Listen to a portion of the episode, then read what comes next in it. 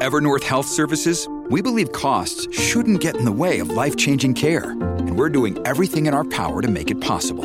Behavioral health solutions that also keep your projections at their best? It's possible. Pharmacy benefits that benefit your bottom line? It's possible. Complex specialty care that cares about your ROI? It's possible. Because we're already doing it. All while saving businesses billions. That's Wonder made possible. Learn more at evernorth.com/wonder.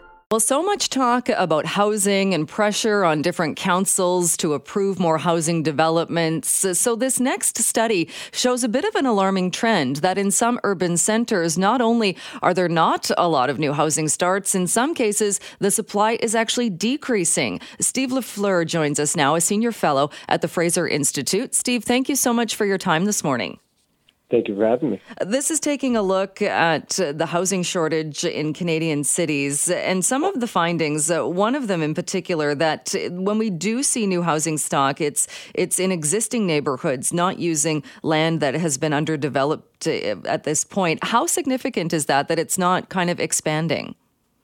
Yeah, so what we try to do is there are three ways to kind of think about development. So you can have kind of greenfield development, i.e., undeveloped land where you build the subdivision. Um, you can have kind of a bit of intensification in existing neighborhoods, uh, like t- neighborhoods that are mostly uh, single detached houses, or you can have a lot of high density, like condo towers, for instance. And what we found is, for the most part, within cities, within existing city boundaries, uh, most of the growth is happening in a small number of pretty small uh, census tracts through high density uh, towers. And I, I, found it really interesting as well. Not a huge number, but this study also shows that there are some urban areas and areas where you might just think that it was growing and more housing was becoming available, but there's actually a decrease.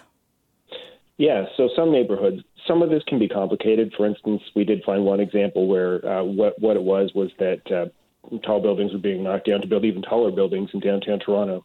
But there are other areas, for instance, where you see things like, you know, uh, two two units, duplex or something, getting knocked down and built into a single detached house. But uh, even if you look at, you know, you get up to the, the first 30 percentile of, of uh, census tracts, there's basically no growth combined with any of them. Um, whereas if you look at the top 5%, it's 50.9%. Um, so what we're doing is instead of intensifying across the board, we're largely intensifying in a few places that are already very dense. And you mentioned single family homes. Is that happening a lot, though, as far as uh, single family homes uh, being built? Because it seems like it's going the other way, that we're seeing them, uh, at least in Vancouver, places where building laneway homes or knocking them down and building a house with three units in it. But is it, uh, you're also seeing it going the other way in that single family homes are still being built? Yeah, it's hard to parse the data because we don't have the exact specifics of it. Uh, so some of it we need to kind of fill in the gaps.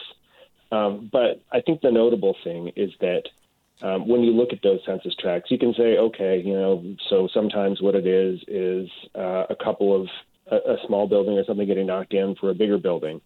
But over the course of 2016 to 21, 5% of the census tracts in urban areas have lost 5% of population. So even if there's some anomalies here and there that explain that, the reality is that that's making no progress and, in fact, negative process. And the bottom 25% have all experienced some degree of shortage, whereas or shrinkage, whereas we need to double housing starts in the country. Clearly, there's a there's a mismatch between our priorities and our outcomes. Is it because of pushback as well? In that in Vancouver, we have the Broadway plan, which is a, an aggressive plan over several years to bring in tens of thousands of new housing units. A lot of that is towers, where there are no towers right now in neighborhoods. And a lot of people don't like the idea of neighborhoods changing. Do you think that part of this or this stall is because of pushback? Well, that's the challenge. Uh, when I lived in Vancouver, for instance, uh, in 2015, I, I recall uh, there were flyers all over the place on Broadway opposing uh, a condo tower that would have been across from the Sky uh, SkyTrain station. I mean, I I understand that a lot of people, you know, buy a house and they want the neighborhood to stay the same forever, but that's not realistic in big cities that are growing fast. Um, we're looking at immigration targets of 500,000, for instance. When you come to Canada from abroad, you're probably settling in GTA, Lower Mainland, maybe Montreal, maybe Calgary. There are only so many places where people can go. So we have two choices. We can try to fossilize our neighborhoods and let them be exactly the same as they are and let them get wildly unaffordable for the vast majority of the population, which is the train the train we're on right now.